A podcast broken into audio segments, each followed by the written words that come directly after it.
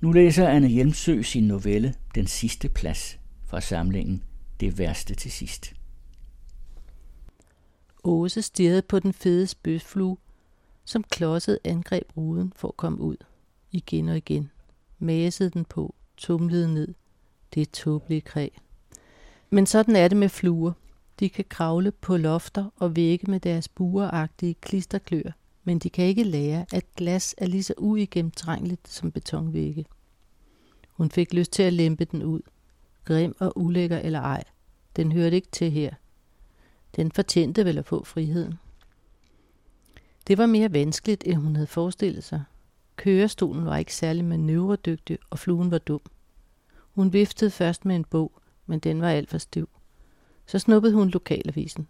Det gik lidt bedre. Nu kunne hun i det mindste få den til at flytte sig i den rigtige retning. Men ak. Den styrede ud i stuen med faretroende lyde, som om den ville kaste bomber ned over uskyldige myrer. Hun blev helt bims af at køre frem og tilbage efter den lille djævel. Hvorfor blev den ikke træt? Det måtte være en ung fyr, der troede på sig selv og vejen ud mod nye mødinger. Men tro åbner ikke vinduer. Åse fik bakset endnu et vindue op og fik fart på avisen. Hun blev grebet af lejen, lige indtil det gik galt. Hun stirrede på den blodige plet på ruden, kiggede på avisen for at se, om den virkelig var morvåbnet. Der var en fedtet plet øverst på side 1, og dyret lå stille og sort på hendes gulv. Der var uden gulvtæpper naturligvis, for hygiejnens skyld. Mon hun var ved at blive skør. Skør som så mange af de andre beboere her. Hun huskede stadig udmærket, og hun nægtede til enhver tid at tage deres medicin. Hun blev ofte trist og ked af det, når de gamle tab og soverne trængte sig på. Men hvordan skulle deres lykkepiller kunne afhjælpe det? Pludselig stillede hun sin egen diagnose. Hun var jo ensom. Hun havde lige brugt en helt fornøjelig eftermiddag på at forsøge at redde en led flue og havde fået en klump i halsen, da hun ved et fejlslag dræbte sin eneste ven. Herregud. Skulle hun lade sig skrive op til en besøgsven? Nej, det kunne komme til at gå ligesom med fluen.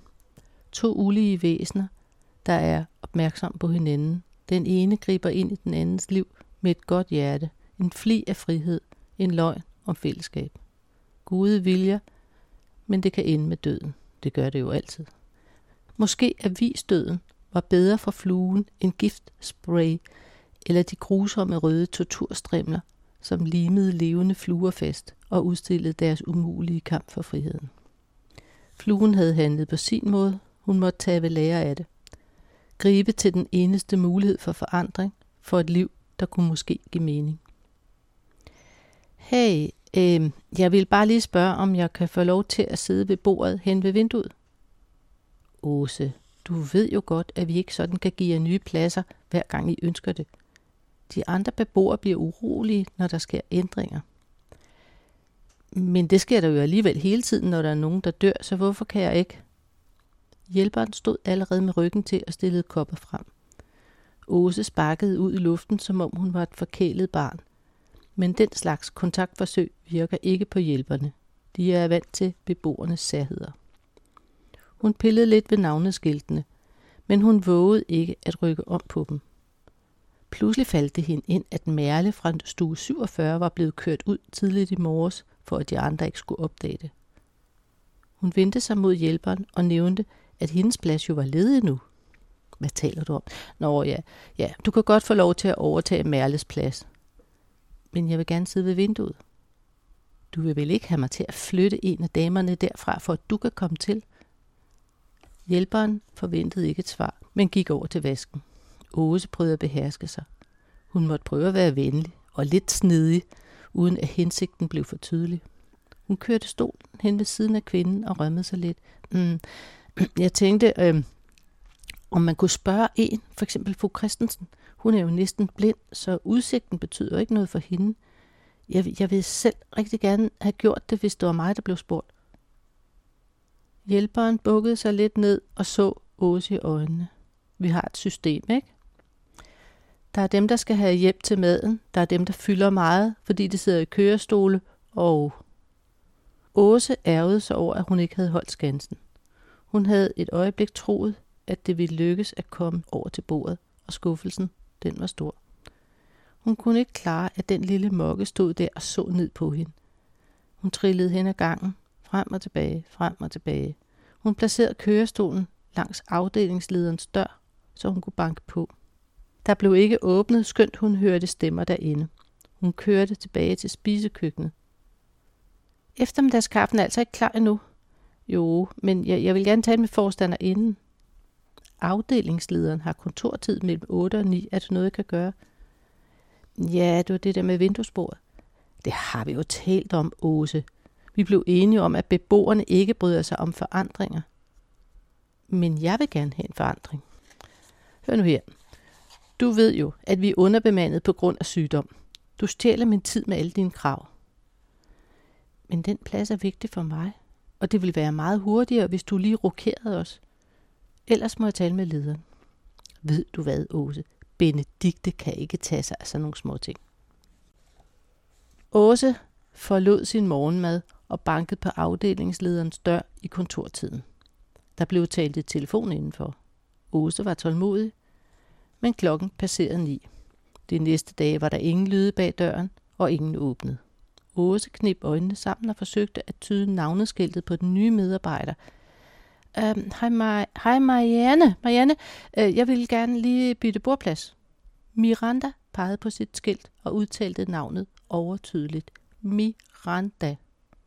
Hun lagde hovedet på skrå og forklarede højt, at hun havde set det i dagsrapporten, men at Åse jo havde fået afslag.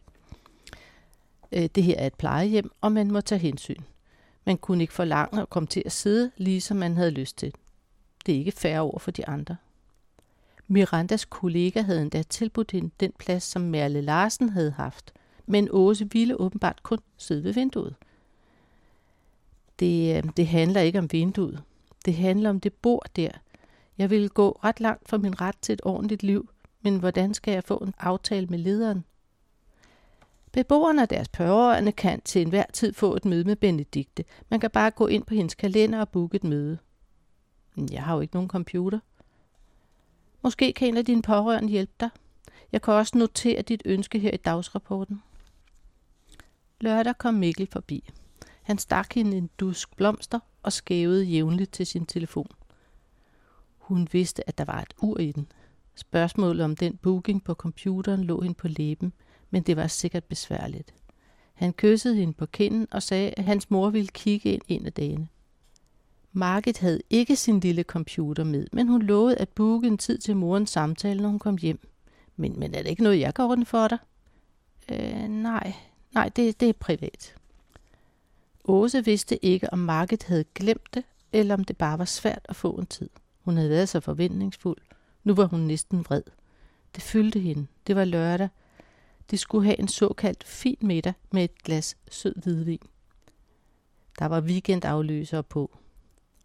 Åse trillede ud i spisekøkkenet. Der var tomt. Hun pillede ved sit navneskilt, vejede det i hånden og tænkte efter. Hmm, var det en risiko værd? Pludselig så hun den desperate spyflue for sig. Så snuppede hun et vinduesbordskilt og placerede sit eget i stedet for. En varm følelse af sejr skyllede igennem hende. Hun fik lyst til at rejse sig og tage et par dansetrin. Goddag, Åse. Jeg har forstået, at du har forsøgt at få mig i tale. Der er meget travlt for tiden, og jeg deltager også i en efteruddannelseskursus, så øhm, jeg har fået at vide, at du har bedt om plads for flytning ved borgerne. Det er en ting, som af administrativ årsager desværre ikke kan lade sig gøre. Du har så her i weekenden benyttet dig af, at afløser ikke er så meget inde i vores nye regler. Jeg har forstået, at du simpelthen byttede om på skiltene og prøvede at sætte dig ved det eftertragtede bord. Det er ikke i orden, Åse. Derfor har vi også genplaceret dig på din gamle plads. Det skaber unødig uro, hvis man ændrer på tingene her. Ja, ja jeg byttede om på pladser med fuld overlæg. Og det har jeg en særlig grund til, hvilket ingen af hjælperne har spurgt mig om, selvom jeg ved, at flere af dem har været på kommunikationskursus. Men personale vil ikke lytte til min anmodning. Og du har ikke tid til et møde. Det her er et plejecenter, men det er også mit hjem. Jeg er her af helbredsmæssige årsager, og jeg er tvunget til at bo her, og dermed også tvunget til at spise i flok med fremmede mennesker, som jeg ikke selv har valgt at være sammen med. Ja, men alle kan jo ikke sidde ved vinduesbordet. Benedikte gik et skridt baglæns. Åse rullede sin kørestol fremad mod hende til en position som før. Jeg vil gerne vide, hvilken instans jeg kan klage til. Jeg vil ikke finde mig i det her. Da Marke trådte ind ad døren, kunne Åse med det samme se på hendes ansigt, at hun kendte til sagen. Jeres afdelingsleder har ringet. Jeg kan forstå, at du har overtrådt nogle regler og har snuppet en andens plads. Hvorfor gør du så noget? Hvorfor gør du dig utilbens på den måde? Du risikerer jo at blive udstødt af fællesskabet. Hvilket fællesskab? Ja, ja, de andre beboere, det er jo dine naboer og øhm, ja, venner. Som bekendt er venner noget, man vælger. Det er det, jeg har forsøgt at gøre ved at prøve at sidde sammen med nogle mennesker, som jeg har noget at tale med om. Men I kan vel tale sammen andre steder.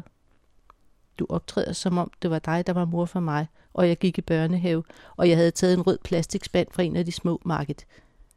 Men jeg har hverken mistet min dømmekraft eller min forstand, fordi min ben ikke vil mere. Alle behandler mig som et barn. Jeg har læst om frygtelige børnehjem i gamle dage. Det bliver der heldigvis ryddet op i nu. Men nu er det så plejehjemmen og deres ansatte, der kan skalte og valte med forsvarsløse mennesker og straffe dem vilkårligt. Jeg finder mig ikke i det. Jeg har bedt om at blive oplyst om klageadgangen.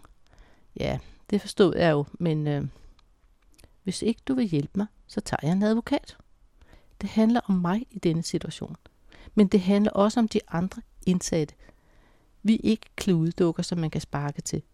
Jeg bliver rigtig vred nu. Jeg vil kæmpe for min frihed. Til at sidde ved et vinduesbord.